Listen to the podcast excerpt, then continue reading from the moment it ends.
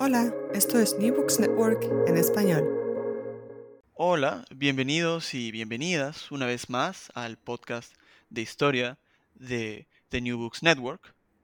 Soy su host, Luca Heberle, y hoy conversaré con el doctor Rolando Rojas sobre la Revolución de los Arrendires, una historia personal de la Reforma Agraria, publicado por eh, el Instituto de Estudios Peruanos ¿no? y escrito por, por Rolando, que está acá conmigo.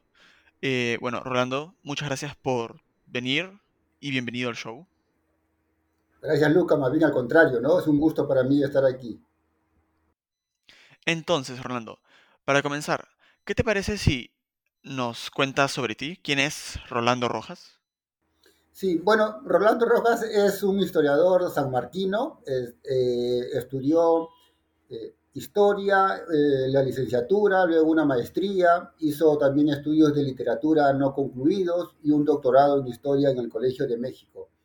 Durante ya unos 15 años trabajo en el Instituto de Estudios Peruanos y he escrito algunos libros, ¿no? Este, me he especializado un poco en historia del Perú republicano, historia del Perú contemporáneo, y el libro eh, La Revolución de los, de, es uno de, los libros que me ha que finalmente he podido escribir en, los últimos años. Genial, gracias por esa dinámica presentación. Eh, por lo general, siempre es importante saber qué llevó el autor de un libro a escribirlo para poder entender dicho libro. Pero creo que en pocos casos esto es tan cierto como en el de la Revolución de los Arrendires, por lo que me gustaría que nos cuentes sobre el camino que te llevó a escribir este estudio. Sí, hay como que dos factores que convergen, ¿no? Uno un poco es eh, el interés del historiador por comprender ciertos, ciertos hechos históricos, como en este caso la reforma agraria, y luego hay un asunto personal, Luca. Mira, este, el libro trata o tiene como uno de los personajes principales a mi abuelo, quien había participado, él era un pequeño comerciante, un hombre que estaba, este, lo que llamaríamos ahora un emprendedor, y él participa con tres campesinos este, de una conspiración eh, como resultado de un litigio por tierra, por un conflicto por tierras en la convención en, el Cusco. La convención es una, eh, una zona de montañas selváticas del Cusco donde habían haciendas de café, de té, de cacao. Eh, y mi abuelo, bueno, este, participa en una conspiración para este, ajusticiar o, asesinar a un hacendado llamado Alberto Duque Larrea, que era hijo de un migrante colombiano y de una cusqueña célebre de una familia, los Larrea, en el Cusco, y tenían una hacienda muy importante que, que se llamaba San Pedro. bueno, en torno a, la hacienda, este, mi abuelo y unos campesinos tienen una serie de conflictos y planean este, su ejecución, bueno, y la cumplen, ¿no? Entonces, eh, esto se da en el medio de conflictos agrarios y se anticipa un poco a la reforma agraria que, ocurre en ese momento, ¿no? Entonces son, este, por un lado, eh, mi interés por, por el tema, por los conflictos agrarios, por la historia de la reforma agraria, y de otro lado, Luca, por mi historia personal, ¿no? Porque de alguna manera eso también mm, eh, está unida a la historia de mi familia y en particular a la historia de mi abuelo. Digamos que eh, mataste eh, a dos pájaros de un solo tiro. Y justo tocando el, aspecto ¿no? de la familia, me gustaría saber qué ventajas te trajo tener vínculos directos con personas al centro de estas luchas en el valle ¿Quizás encontraste escepticismo o miedo a la hora de preguntar por fuentes y pedir testimonios? No, eh, bueno, en realidad, este, por lo general, ya ha pasado tanto tiempo, estamos hablando, los hechos ocurrieron en el año 56 y había pasado tanto tiempo que los sobrevivientes y los que conocían la historia no tuvieron ningún problema en relatarme sus recuerdos, sus emociones, sus, este, y su propia interpretación de los hechos, ¿no? Entonces, este, eso lo, lo, combiné con fuentes este, judiciales, con, con, la prensa, y más o menos ahí pude reconstruir un poco la historia. Pero, este, digamos, alguna ventaja que tuvo el, el hecho de conocer a varios de los actores fue que me abrieron rápidamente sus, este, sus puertas, sus recuerdos fueron muy amables, este, eh, pero eh, debido al, gran tiempo que había pasado, este, por ejemplo, nunca pude hablar directamente con mi abuelo, ¿no? Él ya había fallecido cuando yo ya me hice historiador, pero los que estaban vivos, a todos fui a buscarlos, ¿no? Genial. Eh, y ahora creo que quizás ya podríamos, pues, pasar a adentrarnos al contenido del libro. La, narración del asesinato del hacendado Alberto Duque Larrea me pareció una manera bastante astuta de comenzar el libro, pero creo que quizás hay que entrar así de golpe eh, al cuerpo del libro. Me gustaría preguntarte por la historia de la actual provincia de la Convención hasta la llegada de los Duque y además quiénes eran los Duque y cómo los influenció la situación favorable para la creación de nuevas haciendas, así como la mirada expectante de cierta élite eh, mestiza o criolla hacia la mitificada selva cusqueña. Sí, mira, este, eh, sí, es, es, bueno que quienes nos escuchen tengan claro cuál es el escenario social, el escenario histórico, ¿no? Miren, la, esta parte de la, de la convención, que son montañas de la selva, estaban poblados por mucho tiempo por comunidades nativas, en realidad. Y durante eh, la colonia se fundaron algunas haciendas, sobre todo eh, eh, levantadas por las misiones, ¿no? Las montañas de la Convención, que vino a ser como el Alto Urubamba, eh, eran tierra de misioneros. Básicamente estaban las misiones. De hecho, el valle de la, del Valle de Santa Ana, que es el valle principal en la Convención, eh, proviene el, el, nombre proviene de una iglesia, ¿no? De, de una iglesia este, de jesuita. Bueno, inicialmente son las órdenes religiosas las, que fundan las primeras haciendas y cuando pasa el tiempo, este, esta, y sobre todo en el periodo republicano, varias de estas de esas haciendas van a pasar al Estado. Por ejemplo, cuando se expulsan los jesuitas en el siglo XVIII, todas sus propiedades, sus bienes, sus haciendas pasan al Estado y el Estado las arrienda a privados. Bueno, a partir de ahí se fundan varias este, otras haciendas en la zona sobre todo bajo la modalidad de, de, de una ley de, eh, de, una ley de colonización de montañas que permitía que ciertos este, empresarios eh, denunciaran tierras ¿no? como, como este, explotables y, y, se las adjudicaban a través de, de una compra-venta con el Estado. Bueno, así aparecen las, las haciendas, empiezan eh, en el siglo XIX a, a, formarse algunas haciendas, aparte de las que ya existían, que, que eran las, las, las, haciendas clásicas, ¿no? En la zona se cultivaba este, básicamente eh, azúcar y, y, se hacía, perdón, caña de azúcar y se hacía aguardiente y se hacía azúcar, ¿no? Ese era el, el principal este, fuente de, de ingreso de los hacendados. Sin embargo, en, en, el siglo XX, en las primeras décadas del siglo XX, eh, existe en el mundo, en el mercado internacional, una fuerte demanda por el café. Se paga buen precio y resulta que se introduce café en la zona. Y entonces, en las primeras décadas del siglo XX, varios eh, hacendados y también campesinos van a este, migrar, van a, a, dedicarse al cultivo del café y este, la convención va a experimentar una suerte de boom, de boom económico, boom productivo, este, una dinamización mercantil, y en ese escenario es que, es que este, aparecen eh, a fines del siglo XIX, inicios del XX, la familia Duque. ¿no?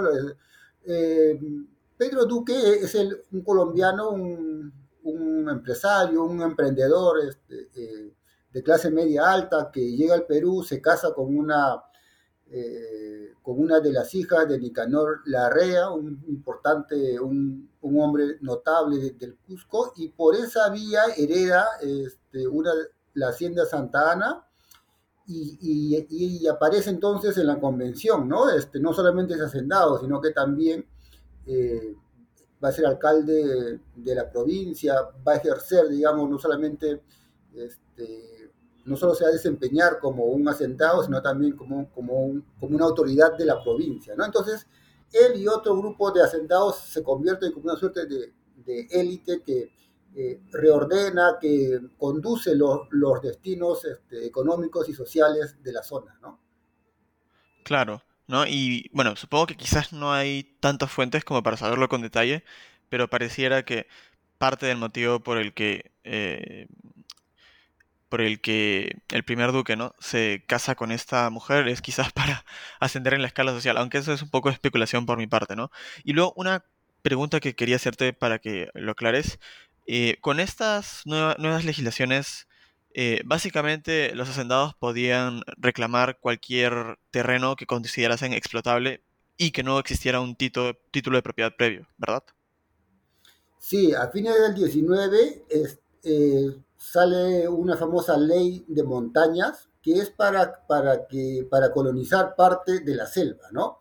Y entonces lo que básicamente es- esto significaba que algún empresario, alguien que demostrara que tenía capital, no cualquiera este, tampoco, ¿ah? pero este, alguien que más o menos tenía influencia, podía demostrar que tenía capital, capital, que tenía experiencia en en, en producir pues este eh, un fondo, una hacienda, eh, eh, podía denunciar ciertos territorios, se, eh, llegaban inspectores, medían y luego estos se adjudicaban mediante un, proceso, ¿no? Había una, una, suerte de comisión que administraba eh, este, la concesión de estas tierras. Y esto ocurre en, va, en varias partes de, de, la selva y en particular en la selva cusqueña, que como cuenta en el libro, ya se, los mismos cusqueños de la ciudad eh, es, están viendo que el, Cusco tiene un gran territorio de montañas selváticas y que pues este, está explotable, ¿no? Ese, se llama,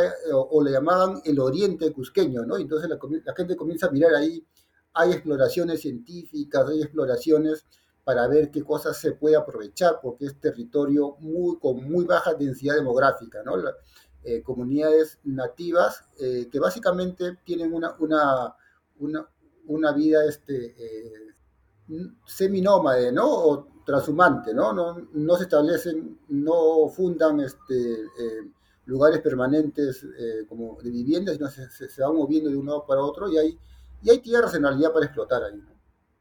Uh -huh. ¿Y, ¿Y, llegaron a desplazar a comunidades indígenas, me imagino? ¿O... Sí, claro. En realidad las comunidades habían sido ya desplazadas por las misiones. Mm. Las, las, misiones cuando llegan, este, eh, eh, hacen lo clásico, ¿no? Este, capturan niños, los llevan a la escuela, los, los, tratan de occidentalizar y como respuesta de eso, las comunidades se van yendo hacia más adentro. O sea, se, y, y, en la zona este, de la convención, pues eh, las órdenes religiosas habían espantado a, a, a los, a los mm. habitantes de las comunidades nativas y por lo tanto más o menos este, habían quedado tierras vacías, ¿no? Ya, yeah, ya, yeah, o sea, es un momento previo entonces, entendido. Y bueno, ahora pasamos a eh, el, el, la víctima del asesinato que es tan importante en este, en este libro. ¿Quién fue el cosmopolita Alberto Duque? Que reunía tanto, perdón, que reunía en su persona tantas características de ambicioso empresario y de latifundista conservador. Sí, bueno, miren, eh, Alberto Duque es hijo del colombiano Pedro Duque y de Delfina Larrea, ¿no?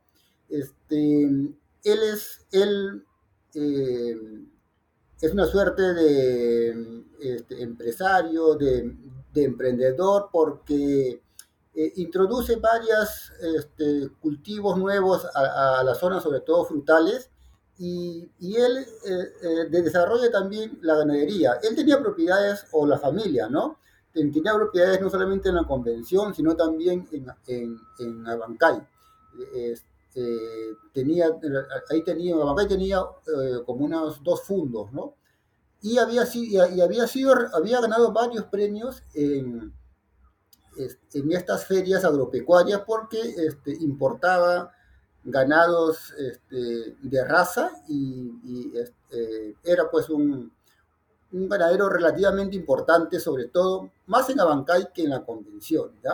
Y bueno, él entonces, eh, cuando era joven, su, su, padre lo había mandado a estudiar a Estados Unidos en la Universidad de Notre Dame y eh, no, no culmina la carrera, este, retorna aquí, dicho sea de paso, como un paréntesis, él cuando es joven eh, conoce a Irán Bingham y como él hacía la ruta Quillabamba, Cusco, pasaba cerca de Machu Picchu, más o menos conocía cierta, ciertos caminos y él, eh, según los diarios de, de Bingham, él lo, orienta, le da muchas pistas para descubrir Machu Picchu, ¿no? Y de hecho hay cartas que yo eh, he, logrado obtener, que son cartas que se conservan en los archivos de la Universidad de Yale y que son cartas entre Alberto Duque y Bingham, ¿no?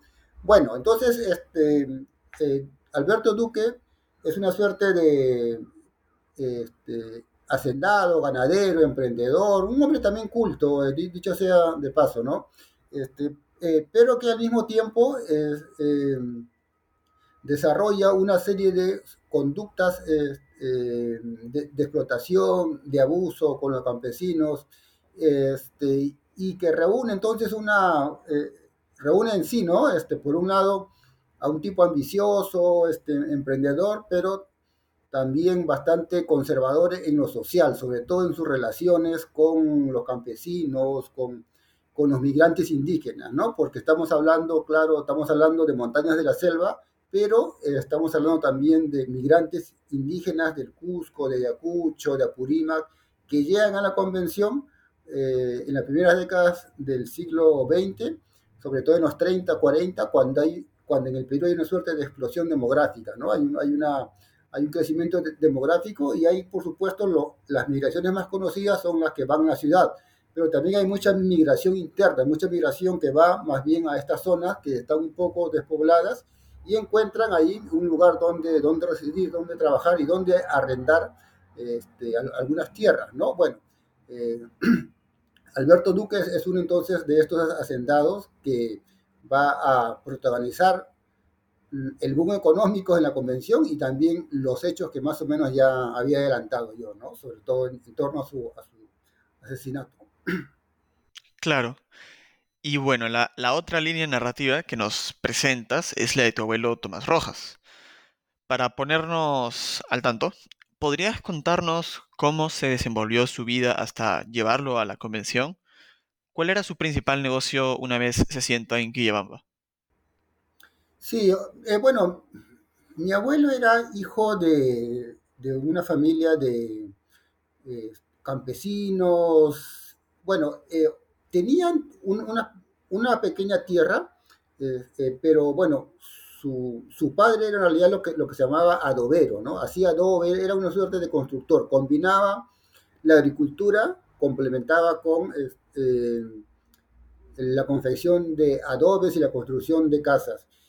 Y su madre era más bien pequeña comerciante, ¿no? Este, se dedicaba también al cultivo de, del huerto, de la chacra que tenían, pero eh, compraban a los campesinos y llevaban a la ciudad del Cusco. Y él, este, en uno de esos correrías, en, uno de esos viajes entre Urubamba, estamos hablando entre Urubamba y, Cusco, eh, todavía no hay la carretera, todo, todo es a caballo. En uno, en uno de, esos viajes a caballo, él tiene un accidente, cae, tiene una se ve afectado en una de las piernas y luego queda ligeramente este, cojo. Y, como consecuencia de ello, estamos él todavía es un adolescente, como consecuencia de ello, pues eh, eh, decía hacer desastres porque no puede dedicarse a, labores este, del trabajo del campo. Y bueno, eh, en la década de los, de los 30 más o menos, él, está del siglo XX, ¿no? Él, observa el, dinamismo que empieza a tener la convención y en cierto momento viaja con la idea de, montar un, eh, una sastrería, de hecho monta un, taller de sastre en la ciudad, en, el centro de, la ciudad de Quiabamba, eh, pero luego eh, rápidamente este, se da cuenta que había posibilidades para hacer más bien, para ser un comerciante próspero, ¿no? Entonces abre un almacén y le, y le va muy bien, este, eh, compra, vende café, coca, cacao y una serie de, y, y, tiene un, eh, vende abarrotes y provisiones para los campesinos que vienen a la ciudad a proveerse, ¿no? Eh, en cierto momento se da cuenta que uno de los grandes negocios es también eh, algo que, eh, que es un fenómeno interesante en la zona y es este, algo un poco complicado de repente de, explicar, pero es comprar arriendo, ¿no? O sea, a ver, voy a tratar de explicarlo. Mira, por lo general alguien alquilaba o arrendaba este, un pedazo de tierra dentro de una hacienda y a cambio de esa tierra el campesino eh, no pagaba un alquiler, no pagaba en dinero, sino pagaba en fuerza de trabajo. Bueno, este, eh, estos, estos arriendos se traspasaban, casi casi era como, como que un campesino le vendía a otro e, ese, arriendo y ese campesino se quedaba con las obligaciones de trabajar para la hacienda. Bueno, eh, en, en, en, la práctica esto se podía traspasar y mi, mi, abuelo ve ahí una oportunidad y, es así como él, este, sin ser campesino, más bien, más bien siendo un pequeño comerciante, empieza a adquirir estos arriendos y los, y los, eh, eh, los, los, empieza a comprar y a vender, ¿no? Sobre todo pa, para asegurarse que quienes a quienes se los venda, eh, a, su vez le vendan la producción, le vendan la coca, le vendan el, café y el cacao, que era lo, lo que él comerciaba. Bueno, así se, se establece más o menos eh, este, mi abuelo en la ciudad, ¿no? Tomás Rojas, eh, se establece primero como un sastre de la ciudad, pero rápidamente evoluciona a un pequeño, a un mediano comerciante emprendedor, ¿no? Que este, compra, vende caballos, este, café, cacao, en realidad todos los, los artículos este, que en ese momento pues eran demandados tanto por campesinos como por hacendados. Eh, de hecho, ese detalle de la venta de arriendos lo volveremos a retomar en unos minutos, pero antes, en parte para entender por qué el, el negocio uh, de comerciante era especialmente, eh, ¿cómo decirlo? Era, era, una, eh, era una, una, una un sector especialmente provechoso para, extraer, para, para, generar ganancias, creo que podríamos hablar ¿no? sobre la naturaleza de la relación entre hacendados y arrendatarios. ¿Cuáles eran los obstáculos que un arrendire, que es otra forma de decir arrendatario, enfrentaba para prosperar? ¿De qué maneras es que los hacendados de la zona afirmaban su casi absoluta autoridad sobre los campesinos que vivían en sus terrenos? Y me parece que sería genial que mencionaras un par de ejemplos de la zona, porque muchas veces se habla de el latifundismo, por ejemplo, pero no se mencionan ejemplos concretos, o quizás se tiene eh, un racimo de ejemplos muy famosos y eh, se olvidan los ejemplos de otras regiones. Entonces, eh, sí, si pudieras este, contestar esas preguntas, por favor. Sí, claro. O sea, mira, este, a ver, en la convención este, había haciendas grandes, o sea, había, había haciendas bastante, de bastantes territorios, pero lo que faltaba era fuerza de trabajo durante el siglo XIX y, y inicio del siglo XX, los hacendados demandaban eh, fuerza de, de, trabajo. Las haciendas eran grandes, pero las, las, áreas de cultivo eran muy pequeñitas, entonces había mucha tierra sin cultivar. Y para atraer fuerza de trabajo, los hacendados ofertan a través de la prensa, este, a, a través de, de agentes, este, alquilar o arrendar tierras a los, a, a los migrantes eh, pero no pagan un alquiler, sino lo, que pagan es en fuerza de trabajo, es decir, en trabajar la tierra de, del hacendado. Este, entonces el campesino tiene como un pedazo de tierra, 5 o 10 hectáreas, de, dependiendo más o menos este, de la composición familiar.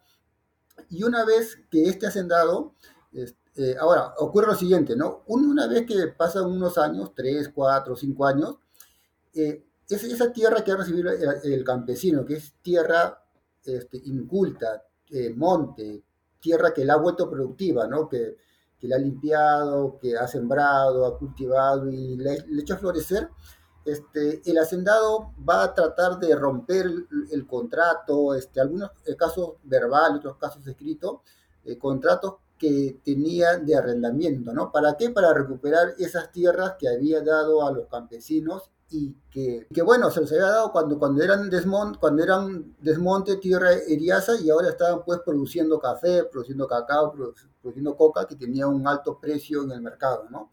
El, el café en el mercado internacional y la coca en el mercado este, regional. Bueno, entonces este, los, los, los, hacendados, eh, entonces cuando ven que los campesinos están acumulando cierto capital, es decir, están teniendo ingresos porque se paga un muy, muy buen precio por, el café, quieren obligar a que los campesinos le vendan el café a ellos, ¿no? Obviamente no tenían formas legales para, solamente tenían la presión, el abuso este, y, y, la violencia, y entonces hay una suerte de primeros conflictos por, eh, porque los hacendados quieren acaparar el monopolio del comercio del café.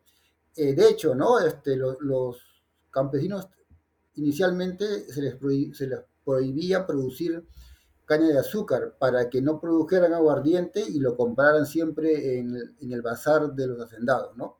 Bueno, entonces es, esto crea una, una serie de, de, conflictos, primero porque se les quiere comprar el café a un precio por debajo del mercado para que el hacendado tenga ahí una ganancia, y en segundo lugar porque luego el hacendado promueve una serie de juicios de desalojo para expulsar a los campesinos y quedarse con tierras productivas sin pagar por la mejora, por la inversión, por el capital, por el trabajo que se había invertido para convertirse esas tierras en productivas, ¿no?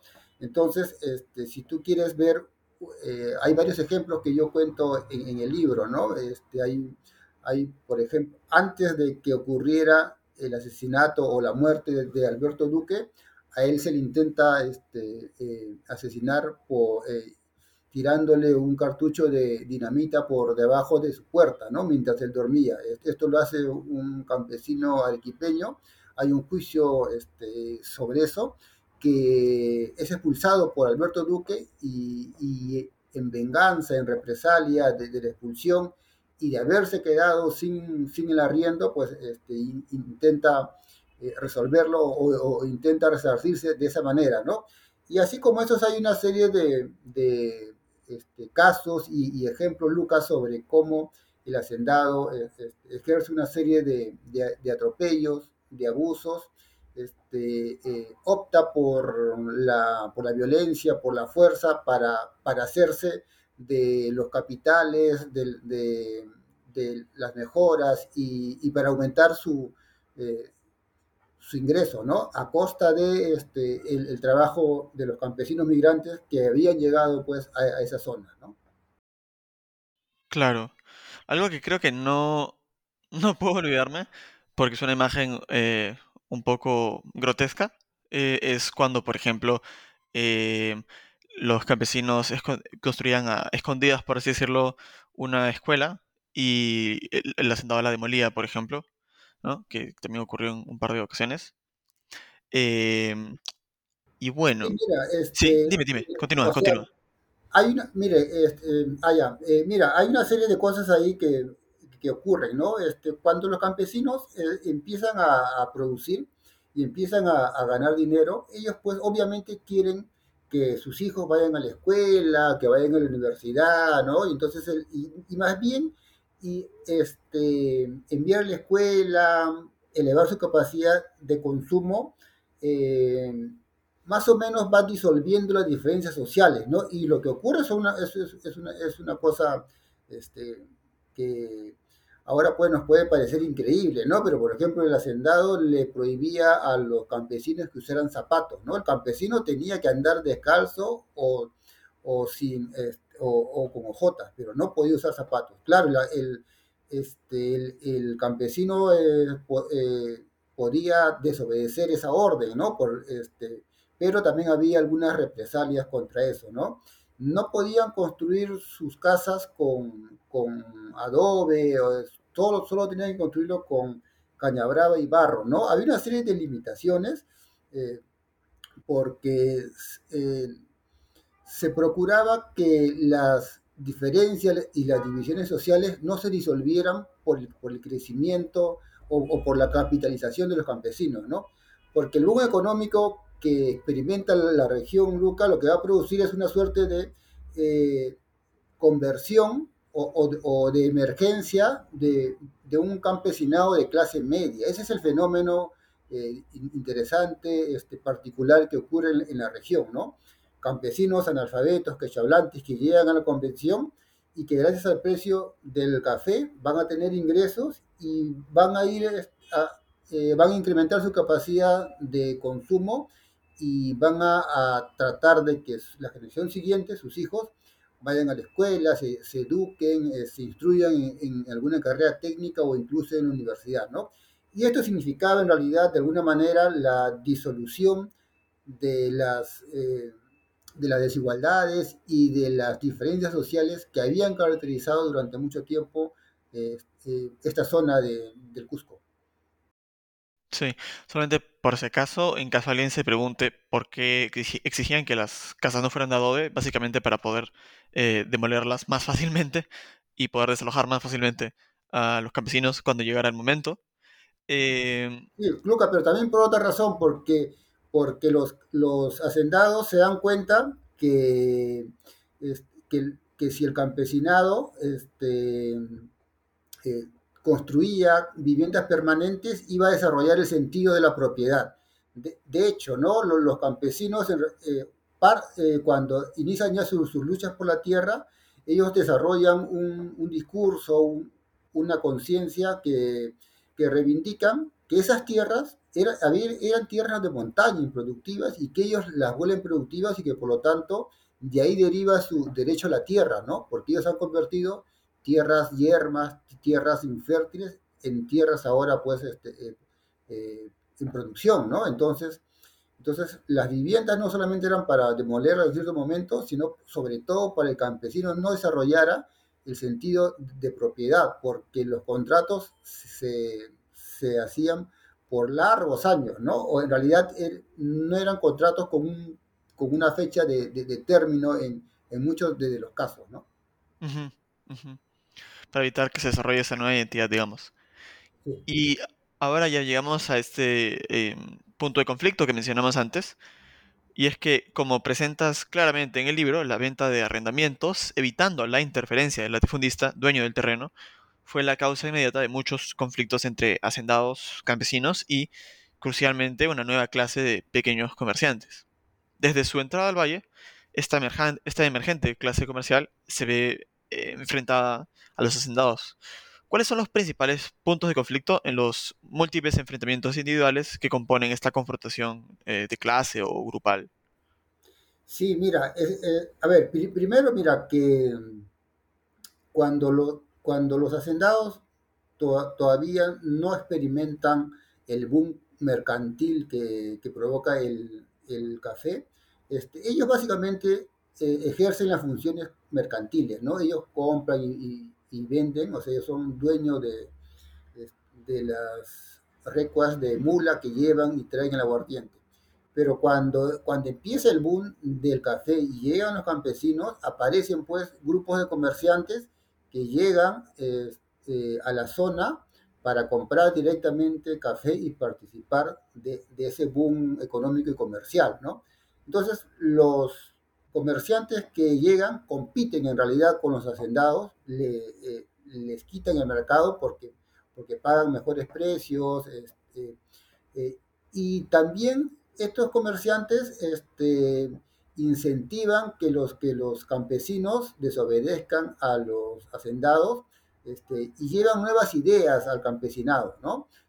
Eh, son comerciantes eh, con, una cultura distinta, con una visión, no, no pertenecen, son mestizos en realidad, no pertenecen al mundo de los propietarios y más bien están interesados en que la relación de hacendado y campesinado este, se, erosione, este, que, se disuelva, porque más, más bien tienen la intención de asociarse con el campesinado para proveerse de de las mercancías eh, que ellos les benefician, ¿no? Que básicamente era el café y, el cacao, perdón, el café y la coca, que son este, los dos productos con mayor demanda en la zona, ¿no?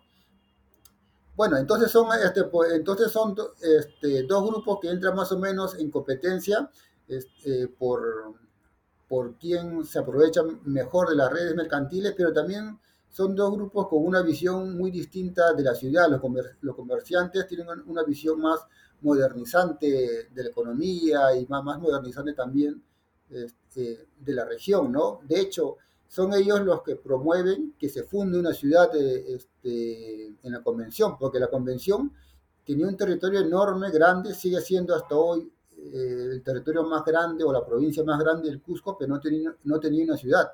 Esa ciudad la van a fundar a fines del 19 y la, y la van a construir este, en la primera, segunda década del siglo XX, un poco por, por impulso de los, de los comerciantes que necesitaban también de, de un sitio donde residir, ¿no? Por, porque cuando llegaban a las haciendas, los hacendados pues, solían expulsarlos, ¿no? No, les permitían eh, eh, pasar por sus, por sus, eh, por sus propiedades, ¿no? Entonces, desde varios puntos de vista se, se produce ahí este, una primera fuente de conflictos, ¿no? Entre dos élites, una mercantil moderna, si quieres, y, y una más bien de hacendados tradicionales.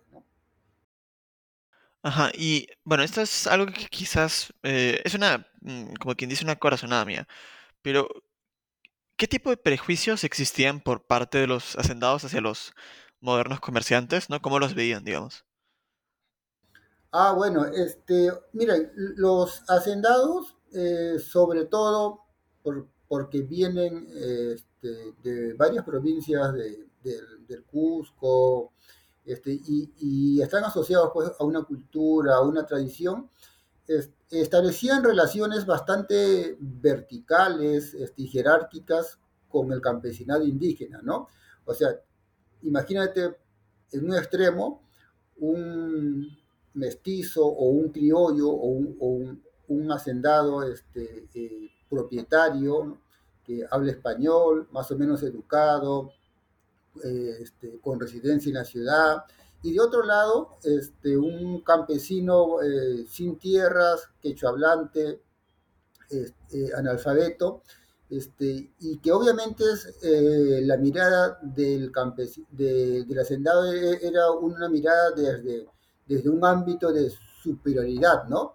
Este, mientras que cuando llega, este, cuando los, comerciantes que llegan a la convención son, son, son mestizos, algunos son incluso indígenas, que han ido como, eh, han sido forzados o, han ascendido este, a la categoría de pequeños comerciantes. No, no, no, pertenecen al mundo de las élites, ¿no?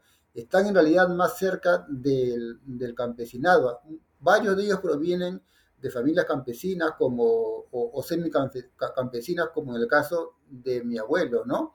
Este, y obviamente tienen dos miradas muy distintas sobre, sobre su época y, sobre la sociedad este, cusqueña y convenciana, ¿no? Entonces, este, eh, por ahí uno, puede encontrar este, una serie de, diferencias. Son, son en realidad dos grupos bastante diferenciados, este, Luca. Llegamos al, a lo más importante quizás en cierta forma, al menos para la estructura narrativa del libro, ¿Quiénes planearon el asesinato de Alberto Duque? ¿Por qué llegaron a tomar una medida así de extrema? ¿Y cómo es que ejecutaron su conspiración? Sí, mira, eh, hay una serie de conflictos entre hacendados y, campesinos. Y el, caso que yo he reconstruido y estudiado es el de Alberto Duque, ¿no? Este, eh, Alberto Duque eh, primero intentan, incendian su casa, intentan a él este, asesinarlo con una dinamita, este, y, se cuenta otra historia más, aunque no las he podido comprobar con, con, los procesos judiciales de la época ni con la prensa, pero hay varias historias en torno a intentos de, asesinarlo, ¿no? Bueno, este... Eh, hasta que ocurre lo, que, bueno, lo que cuento en el, en el libro, es, Alberto Duque tiene una serie de procesos judiciales con varios campesinos a los cuales está expulsando, y hay dos campesinos a los cuales él él este, prácticamente ya les está este, logrando expulsar, que es Víctor Valencia y Eduardo Celis, ¿no? Son dos familias, este, uno, uno viene de, también de, Urubamba y, y, otro viene, si no me equivoco, de, de Ayacucho o de Apurímac. Bueno, este, ellos, ellos, ellos, dos, Eduardo Celis y Víctor Valencia, iban a la tienda de mi abuelo, se conocían con, con mi abuelo. Mi abuelo había adquirido dos arriendos en, en la hacienda este, de Alberto Duque y también estaba en juicio, ¿no? Y conversando ahí, este, mientras bebían chicha, mientras tomaban cerveza, mientras se reunían y, y hablaban sobre sus juicios, va surgiendo la idea de, de tomar la justicia por sus manos, ¿no? O de resolver el, el, el conflicto por, por, por, la vía, pues, de la conspiración y, y, de la violencia. Y uno de ellos, este, bueno, eh, Víctor Valencia tiene un sobrino que es un ex soldado, es un, es un joven que a, eh, a, quien él propone para, para, que sea quien ejecute a, este, a Alberto Duque. Bueno, es, eh, es el año 56 en 1956, eh, entre, entre varios meses de, de conversación, van, van, planeando, consiguen, paradójicamente consiguen una carabina que le, perte, que le pertenecía a un arrendatario que se, que se llamaba este, eh, Francisco Lechuga, que era alguien cercano paradójicamente a Alberto Duque. ¿no? Algunos señalan aunque esto no se ha podido comprobar, que, el rifle en realidad le pertenecía a Alberto Duque, pero, pero yo hasta donde he podido ver en, el proceso judicial, el, rifle en realidad sí le pertenecía a Lechuga, pero hay una tradición oral que señala que Alberto Duque fue asesinado con su, propio, con su propia escopeta. ¿no? Víctor Valencia, Eduardo Celis y Tomás Rojas, eh, mi abuelo, eh, planean este, que Nazario Gamarra, el sobrino de Víctor Valencia, eh, este soldado que, había comentado, pues eh, eh, cuando se trasladara Alberto Duque de la hacienda San Pedro a la ciudad de Guiabamba, un camino cerca de la ciudad, un camino como una, especie de bajadita en la, por, por, la que tiene que disminuir el paso del caballo, en una de esas curvas, pues este, se organiza este, una emboscada, ¿no? Eh, y en efecto, este, el día en que Alberto Duque es, es, muerto, él viene con un campesino, con Juan Condori, que llevaba la brida de, del caballo, y cuando está bajando por, por, ese caminito, por ese camino de herradura, eh, Nazario Gamarra le, le dispara, Alberto Duque cae herido, todavía no muere, en realidad eh, pudo haberse salvado si es que lo llevaban al hospital, pero la, la esposa a quien le comunican eh, ordena que lo lleven a la hacienda y en realidad muere desangrado eh, en la hacienda eh, sin auxilio médico, ¿no? Esto una vez que se conoce, como es fácil de imaginar, pues se convierte en la gran noticia de la provincia, ¿no? Uno de los grandes hacendados de la zona, poderoso propietario había sido pues este, asesinado eh, eh, cerca de la ciudad y este, poco después se va a producir una serie de, investigaciones eh, este, que van a llevar a la detención de, de, los, de los, conspiradores. Y bueno, una vez que la policía los detiene, eh, ¿cuál es la siguiente parada de los conspiradores?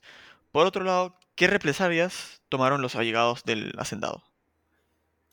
Sí, mira, eh, cuando, cuando empieza, eh, cuando se producen los hechos, este, eh, ocurre que primero se había planeado, obviamente, para que no, no se descubriera nada, ¿no? Sin embargo, la policía de investigaciones que viene del Cusco, la propia policía de Quillabamba va, va este, atando cabos llevando a cabo este, los interrogatorios, de, deteniendo a, todos los que estaban en juicio con Alberto Duque. Y bueno, finalmente este, Nazario Gamarra este, confiesa los hechos, ¿no? Delata a los implicados y ellos son detenidos primero en Quillabamba, luego son llevados y se inicia un largo proceso judicial, son llevados al Cusco. En el Cusco la prensa, los sectores políticos empiezan a debatir ¿no? sobre el significado de este hecho, ¿no? porque más allá de, del, del hecho criminal, pues había un conflicto en el medio, o sea, e, esto era derivaba parte de un conflicto por la tierra y de, debates políticos sobre cómo se, debía de, distribuir la tierra, si se debía hacer o no una reforma agraria, ¿no? Eh, de manera que de repente me estoy adelantando, pero cuando Víctor Valencia, Nazario Gamarra, Eduardo Celis y mi abuelo son condenados a 25 años de prisión, en, la sentencia, en el texto de, la sentencia, eh, se solicita o se invoca al gobierno a que haga una reforma agraria para frenar los hechos de violencia que ya, este, que ya estaban empezando, ¿no? Eh, poquito después de los hechos que estoy contando, este, se, se, se, empiezan a organizar pues, los sindicatos campesinos en la convención y el valle se, eh, se convierte en una suerte de polvorín social, ¿no? Campesinos y hacendados enfrentados, este, huelgas, marchas, movilizaciones, actos de, violencia, boicot, este, que casi llevan a una suerte de este, eh, insurrección campesina, ¿no? Este, pero bueno, así más o menos este, se, se mueven los, hechos eh, de ese momento, ¿no? lo que ocurre con Alberto Duque es una respuesta individual, pero poco después, dos años después, viene una respuesta colectiva, ¿no? Porque en el año 58-59 se, se, van a organizar sindicatos y luego la Federación Campesina de la Convención Hilares, que es una federación importantísima en, eh, en la historia del Cusco y en la historia de la Convención. Justamente eh, pues en, paralelo a la historia que nos ha ido contando, eh, se forman relativamente poderosos sindicatos campesinos. ¿Quiénes fueron los líderes y los participantes más activos en la tarea gigantesca de organizar al campesinado convenciano? ¿Qué implicaba este arduo trabajo para quienes se dedicaran a él? Y por último, ¿podrías detallar la relación entre los hacendados y los serviciales sindicatos apristas?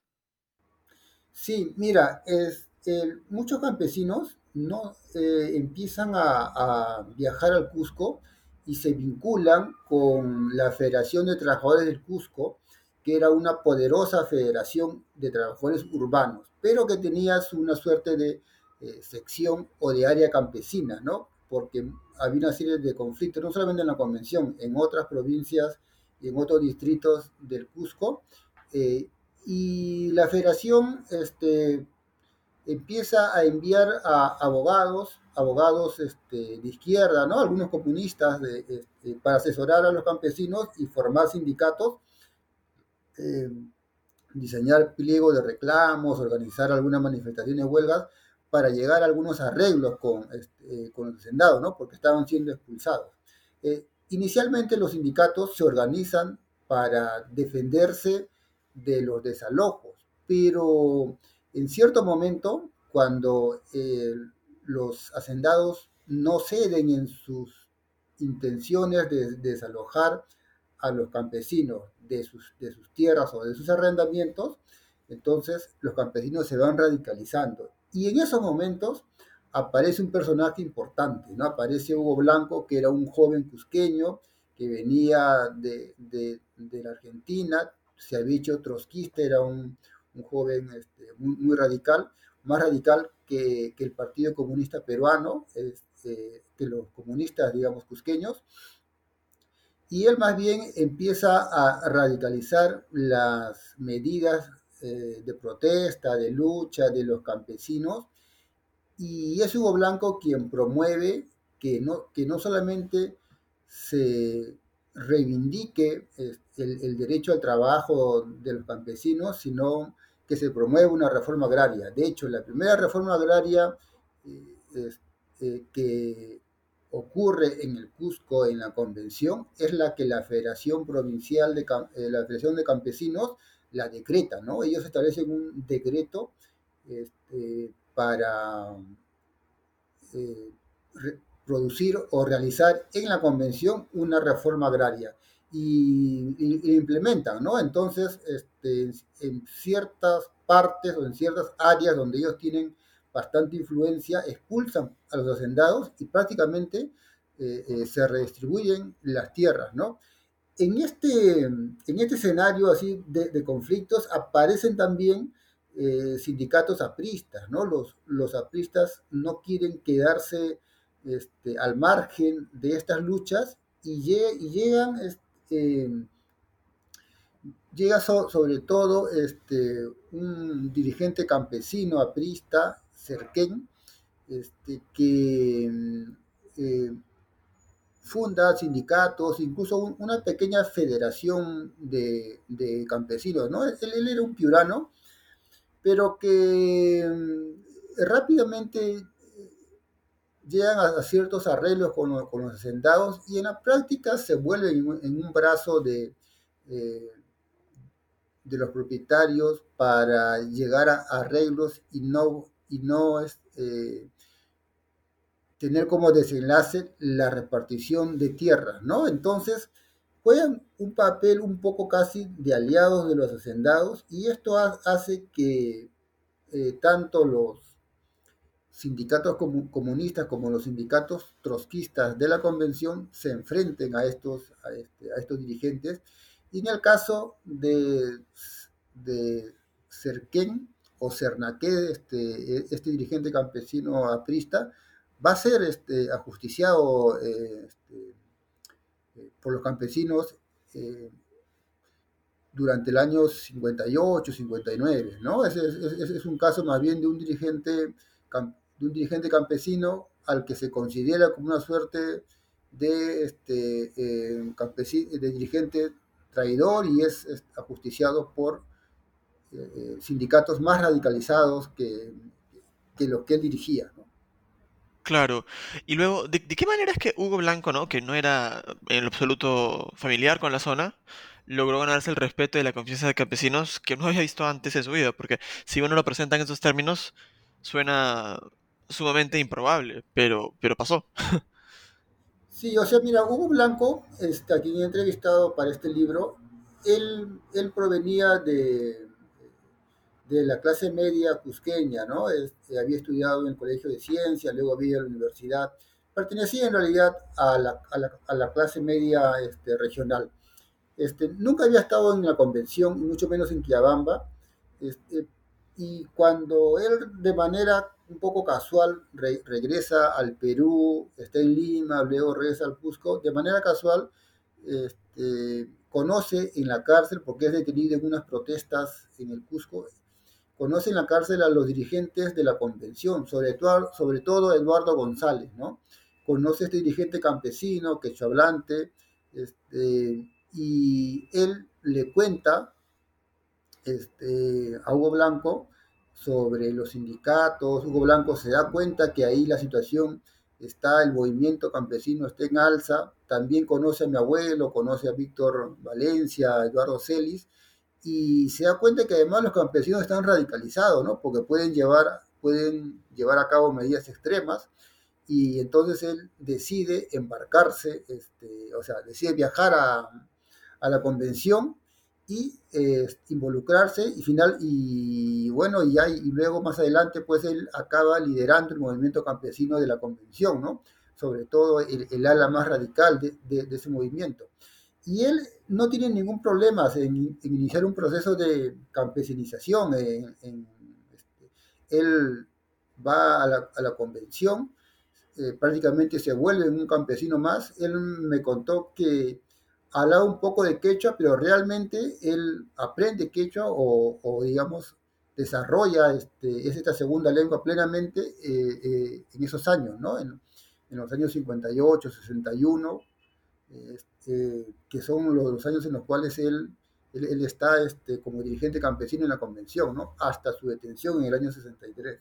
Entonces aprovechemos este momento, después de, de la explicación de, de la historia de Hugo Blanco, para volver a la historia de los conspiradores Arriesgadamente, la defensa logra convertir el juicio en una especie de debate público sobre el carácter de Alberto Duque. ¿Cómo se discutía este tema en la ciudad de Cusco? ¿Y cuál fue la sentencia final del juicio legal? Sí, eh, en efecto, ¿no? Este, la muerte de, Duques inicia todo un debate eh, que trasciende a los propios hechos materiales, ¿no? O sea, a, la, su propia muerte, ¿no? Ya no, no, solamente, no solamente se debate sobre este, la conspiración de unos campesinos contra hacendados, sino también sobre problemas de fondo, ¿no? El problema agrario en la convención y el problema este, agrario en el Cusco. Y entonces, eh, en la prensa, este, en el proceso judicial, los abogados, los alegatos están eh, eh, eh, cuestionando, como también como una manera de defensa de los, de los conspiradores, están pues describiendo, alegando, argumentando sobre los abusos, los atropellos que cometían los asentados en la convención. Y la opinión pública, y esto, se, se puede ver, y yo lo, lo he contado a través de la prensa de la época, en la opinión pública, tanto del Cusco como de Lima, pues este, se debate sobre la necesidad de hacer cambios y reformas, ¿no? Entonces, lo que inicialmente había sido eh, hechos este, de un crimen social o, un, un, crimen que derivaba de, de conflictos entre campesinos y hacendados, luego se convierte en un gran debate sobre la reforma agraria y como ya había adelantado, en la resolución, o sea, en, la resolución que emiten los jueces, este, eh, solicitan, invocan al Congreso y al gobierno a que lleve a cabo una reforma agraria en el país, ¿no? Bueno, finalmente, eh, eh, el pedido del fiscal era, era que se aplicara la pena de muerte, pero esta no se aplica, se les, se les da la pena este, eh, máxima de, cárcel en ese momento, que, que era este, 25, años de, 25 años de prisión. ¿no? El fiscal en parte pide eso porque era amigo o cercano, digamos, a los duques. Bueno, bueno no olvidarlo, ¿no? Eh, bueno, y entonces algo que también me llamó mucho la atención es que los sindicatos asumieron brevemente, como tú dices, el rol de un gobierno local la construcción de infraestructura, la administración de justicia, la gestión de campañas de salud y demás. Probablemente queda mucho por escribir sobre este tema y otras historias de autogobierno. ¿Cómo deberíamos entender este proceso y la toma de tierras? ¿Cuál fue la reacción del gobierno, del gobierno nacional? Sí, mira, a ver, cuando llega Hugo Blanco, Hugo Blanco es un hombre joven. Hugo Blanco este, en el año 58, 59, tiene menos de 30 años, ¿ya? Tiene, tiene entre 26 y los años en los que, él, que él está, tiene más o menos entre 26 y 27 años, ¿no? Bueno, y él es un gran organizador, ¿no? Él, él, tiene una, una dedicación y una disciplina para organizar a los sindicatos y y se da cuenta, sobre todo a, partir de, su concepción eh, sobre, sobre la política, ¿no? en parte como derivación de las ideas trotskistas, de eh, construir una suerte de poder campesino, ¿no? lo que llaman el poder dual, que quiere decir en realidad organizar algunas eh, formas de gobierno campesino, de gobierno del territorio. ¿no? Entonces, los sindicatos no solamente bajo Hugo Blanco no solamente van a reivindicar este, el trabajo, los arriendos y otros, sino van a organizar escuelas, van a organizar este, eh, la, vigilancia del territorio, van a eh, intentar eh, crear, abrir carreteras, abrir caminos, este, botiquines, una, serie de, cosas que le corresponden en realidad al, Estado. Y cuando, eh, cuando Hugo Blanco ya más o menos se da cuenta que está controlando incluso el territorio, o sea, este, los sindicatos controlan los caminos, quiénes pasan, qué comerciante puede ingresar o no, entonces este, pasa pues a la, a la reivindicación de la tierra, a tomar las tierras, ¿no? a expulsar a los, a los hacendados enviar este, comités de campesinos con los decretos, leérselo al hacendado que, que se ha decretado su, este, la expropiación y el reparto de, sus tierras a los campesinos y que tiene 24 horas para retirarse, ¿no? Ahora, Hugo Blanco tenía un proyecto revolucionario, un proyecto insurgente, porque lo que esperaba era que el gobierno respondiera con, con represión.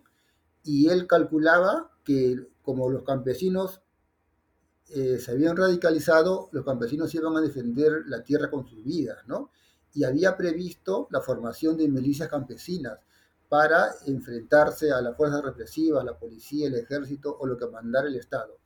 Sin embargo, cuando se da el golpe, el golpe eh, militar del año 62, llega al poder eh, Ricardo Pérez Godoy y él y la Junta Militar en ese momento tiene otra visión sobre, sobre los problemas sociales en el Perú y no da una respuesta represiva militar, por el contrario, eh, los militares, la Junta Militar del año 62-63, decreta una reforma agraria en la convención, o sea, reconoce lo que los campesinos han hecho, más bien legaliza la reforma agraria de los campesinos eh, les va a dar los títulos de, tierra y más bien llega a la zona con un paquete de inversiones, ¿no? Postas, escuelas, carreteras, eh, ayuda técnica y otros para pacificar un poco la zona, porque la zona estaba bastante convulsionada, los campesinos estaban dispuestos a eh, organizarse en milicias campesinas.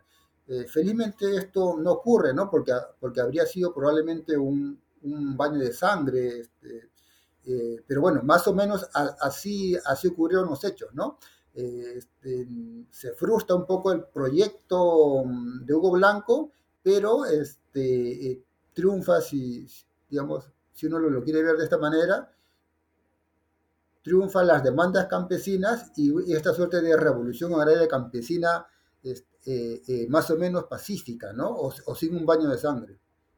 Y ahora, eh, continuando quizás con la narrativa más relacionada a ti mismo, aunque también es obviamente una parte orgánica de, esta época, digamos, o de estos procesos históricos, em, ¿qué fue la Brigada Tupac Amaru y cómo desencadenó una serie de eventos que llevarían a tu padre a la misma cárcel que tu abuelo? Así, mira, este, a ver, Hugo Blanco era parte de un partido que se llamó Partido Obrero Revolucionario, que era un partido que pertenecía a una liga internacional. Habían partidos obreros revolucionarios en Argentina, en Bolivia, en Uruguay, en Chile, y todos eran parte de una organización internacional que tenía como sede Buenos Aires, en Argentina. Bueno, este, los trotskistas de Argentina eh, ayudan a Hugo Blanco, ayudan este, enviando militantes, especialistas, este, también ayuda económica, y un grupito de ellos, ¿no? Este, un argentino, este, Daniel, ahorita me acuerdo su, apellido, Daniel Pereira, me parece, ¿no? Sí, Daniel Pereira, más este, convence a, algunos militantes que no estaban en el Cusco, sino estaban en Lima, y forman una, este, una la brigada Tupac Amaru, ¿para qué? Para este, asaltar unos bancos en en Lima asaltan dos bancos, uno en Magdalena y otro en Miraflores, el que está en la avenida Larco, y la intención de ellos era, era como no tenían una gran organización, necesitaban recursos económicos para, este, pensando en que se iba a venir una, una respuesta represiva del gobierno, ¿no? este, o sea, milicias campesinas necesitaban pues ciertos recursos, necesitaban armas y una serie de cosas. Bueno, este, el grupo, este grupo, eh, Partido Obrero Revolucionario, es un partido eh, en, el que, en, el que, está mi padre. Mi, padre no participa de los hechos de, este, de la brigada, pero como pertenecía al mismo partido, la represión sí iba a venir contra todos, no, no solamente contra la brigada que se había formado dentro del Partido Obrero Revolucionario, y entonces mi padre tiene que este, ir con todos, ¿no? Todos deciden trasladarse al Cusco y apoyar a Hugo Blanco. Entonces, el partido que tenía bases en Lima, en Arequipa y otros lugares, pues, bueno, los de Lima deciden irse en bloque al Cusco. Y cuando llegan al Cusco con, con, este, con el dinero, llegan pues con una serie de, recursos, En realidad son detectados y rápidamente la mayoría de ellos son detenidos, ¿no? Y bueno, ahí es que mi, mi, padre, que era en realidad estudiante de Derecho de San Marcos, llega pues este, al Cusco y tiene que pasar varios meses en la cárcel y ahí paradójicamente conoce, conoce a, a, mi abuelo, porque justamente eh, mi padre era este, camarada de Hugo Blanco, ¿no? Entonces, este, eh, en la cárcel se conocen todos y ahí es, que se produce el encuentro entre mi abuelo y mi padre, ¿no? Que, dicho sea de paso, los dos se apellidaban Rojas sin, sin ser, este, eh, sin ser familia, ¿no? Ahora quizás me gustaría tocar un poco más, eh, con un poco más de detalle, ¿no? Todo lo que fue, fueron las guerrillas, ¿no? Eh, hace un año aproximadamente, Héctor Béjar, que en ese entonces era ministro del gobierno de Pedro Castillo, fue cuestionado por su experiencia guerrillera en los 60. Eh, en tu libro, él justo aparece jugando este papel. ¿Cuáles son los grupos guerrilleros que surgen por esos años? ¿Y qué tan cercano o distante fue el MIR de la población convencional? Sí, mira, a ver, es, en los hechos de la convención, este, bueno, primero aparece en el año 63 el Ejército de Liberación Nacional, que tiene como una de sus cabezas a Héctor Béjar, en efecto. Héctor Béjar era un joven sanmarquino que, que perteneció al Partido Comunista Peruano y que luego se, se desencanta, se va radicalizando, él quiere hacer un, una experiencia guerrillera en el Perú, se va a Cuba, se entrena ahí, regresa con, con un grupo de jóvenes, entre ellos estaba pues este, Javier Herod, este, y el plan de ellos es, eh, por lo que me cuenta Beja en una entrevista que realicé para este libro, ellos tenían eh, como objetivo ir al encuentro de Hugo Blanco y convertirse en una suerte de su brazo armado, ¿no? el brazo armado del campesinado. Todo en la perspectiva de que hubiera una represión. Pero cuando ellos regresan por Bolivia, eh, tienen una serie de problemas para ingresar al Perú, porque están ingresando pues como una columna guerrillera, tiene que ser todo muy secreto, muy, muy bien planificado. Y bueno, le, le sale mal, ¿no? Porque entran, entran en Puerto Maldonado, son detectados y, y, se produce un primer enfrentamiento y no logran comunicarse, o sea, no, no llegan nunca a la convención. Entonces, esa, esa primera guerrilla en realidad este, sueña con, con, con encontrarse con el movimiento campesino de la convención, pero esto no se produce. La segunda guerrilla, que es la de 65, la del movimiento de izquierda revolucionaria liderado por Luis de la Puente Uceda, es así. Esa es una guerrilla que establece, es una guerrilla que tiene un origen aprista, ¿no? El, el APRA rebelde, y que establece eh, comités en el Cusco, en la convención, y uno de sus jefes o uno de, sus líderes, es Rubén Tupayachi, es, un, es hijo de, de un pequeño hacendado en la convención, ¿no? Su, hacienda se llamaba Buenos Aires. Este, él, él, había estudiado eh, en el Cusco, había estudiado en un colegio religioso, era un hombre muy educado, había, había estado en Europa. Eh, y bueno, se, se, se, convierte también eh, en, guerrillero y entonces en el caso de, del movimiento de izquierda revolucionario MIR, ellos sí tienen una, una, conexión y todavía quedan hasta hoy algunos sobrevivientes eh, convencianos ¿no? de, de, esa guerrilla. To, todavía hay, un, hay un monumento que se, que se le ha construido eh, en la convención a Luis de la Puente Uceda y los sobrevivientes los campesinos que, participaron de la guerrilla de, Hugo de Luis de la Puente Uceda to todavía este, eh, cada año en octubre hace pues su, ceremonia de, recordatorio, ¿no? En su caso sí hay, un, hay una hay, hay, hay, una conexión con el movimiento campesino, ¿no? Este, varios dirigentes se involucran, logra tener influencia eh, eh, entre, en, entre el campesinado. Así es. Eh, y bueno, quizás esta sea una pregunta eh, muy simple, pero a la vez muy necesaria. ¿Qué tan significativa fue la reforma agraria en la convención cuando llegó? ¿Y cómo terminó la Casa Hacienda de los Duque? Sí, mira, eh, primero que la convención es bien grande y no en todas las haciendas hubo reforma agraria, ¿no? Este, mire, eh, cuando, cuando llega la reforma agraria de Velasco, eh, afecta a algunas haciendas que, que, que se habían, que habían permanecido al margen de las luchas campesinas y de las, de las reivindicaciones campesinas. Este, y, y una de ellas es justamente la Hacienda San Pedro, la, la hacienda de Alberto Duque.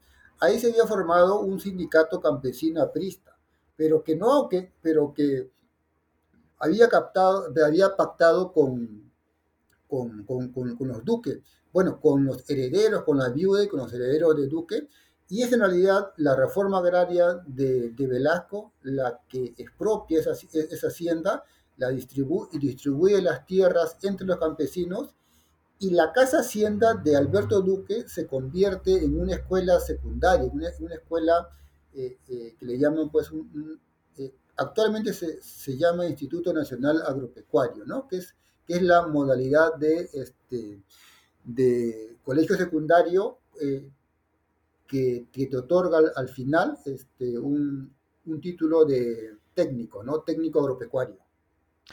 De casa hacienda a institución pública. Una transición eh, bastante significativa. Y bueno, para cerrar esta historia, ¿de qué manera es que tu abuelo logra retornar al valle y cómo prosiguió la historia de los campesinos del valle hasta el día de hoy? Sí, mira, eh, cuando se produce la, reforma eh, agraria de Hugo Blanco, es en el año 62, 63, luego este, se, decreta la reforma agraria de, de Pérez Godoy, este, y finalmente se culmina el proceso en el año 69 con Velasco. ¿no? Este, durante esos años, eh, mi abuelo, Eduardo Celi, Víctor Valencia y Nazario Gamarra habían sido eh, enviados al penal El Cepa en este, Ucayali.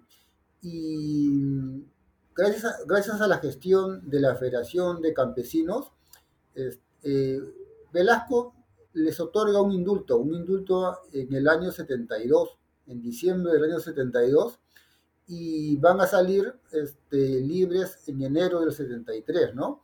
Este, cuando ellos salen, regresan a Quiabambal, en realidad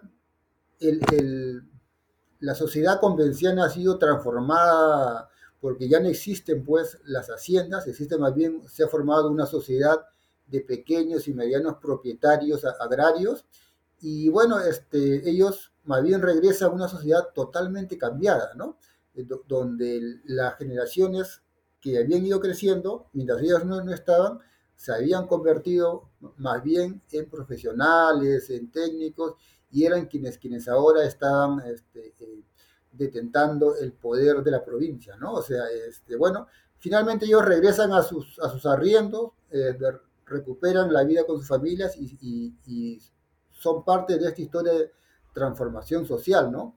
Una provincia que estaba compuesta por, por hacendados y por campesinos, ahora es lo que es actualmente una, una, una región, un valle eh, muy dinámico mercantilmente, este, articulado, con mucha iniciativa de pequeños empresarios agrarios, ¿no? Producen café, lo, lo procesan, tienen sus propias marcas, su propia, su, pro, producen chocolate, perdón, cacao, producen sus, sus propios chocolates este, eh, con marcas familiares, ¿no? Y esto es, digamos, este, la gran transformación en esta parte del Perú, ¿no? Eh, bueno, antes de terminar, quería agradecerte por escribir este libro y por prestarnos tu tiempo, eh, Rolando. ¿Actualmente en qué proyectos estás trabajando? Luca, al contrario, para mí ha sido un gusto eh, hablar contigo y más bien gracias por eh, difundir un poco eh, entre, entre, tu público a este, este, este, libro que me tocó escribir. Bueno, yo ahora estoy, bueno, he escrito varios libros eh, para, creo que no, no, había mencionado, pero yo he escrito un, libro que se llama Cómo matar a un presidente, dicho sea de paso, trata sobre asesinatos políticos, pero de, de, Sánchez Cerro, de Manuel Pardo, que fue presidente, y también de Bernardo Monteagudo, que no fue presidente, pero fue el brazo derecho de San Martín durante el proceso de independencia, ¿no? y este, he escrito también un libro sobre independencia, un libro sobre Velasco y ahora estoy embarcado en un libro sobre eh, sobre el Cusco, la historia del Cusco, una historia global del Cusco desde los primeros habitantes hasta hoy, ¿no? Este, este, es un libro que vamos a, debemos estar publicándolo el año siguiente, este es un libro que está escrito, soy autor, soy coautor con eh, este, Donato, con el historiador Donato Amado, que falleció eh, hace poco, ¿no? Un historiador cusqueño que falleció hace poco. Bueno, el, libro se va a llamar Historia Mínima del Cusco. Eh, bueno, naturalmente, eh, mala suerte por el deceso de Donato, pero por lo menos el proyecto que, con el que, estuve, en el que estuve trabajando contigo suena muy interesante y por ahí que te tenemos de vuelta en el podcast para que nos presentes ese libro también. Entonces, esta ha sido una entrevista del canal de historia de New Books Network en español. El libro es básicamente pues La Revolución de los Arrendires y la editorial que lo publicaba ha sido el Instituto de Estudios Peruanos. Muchas gracias por escucharnos.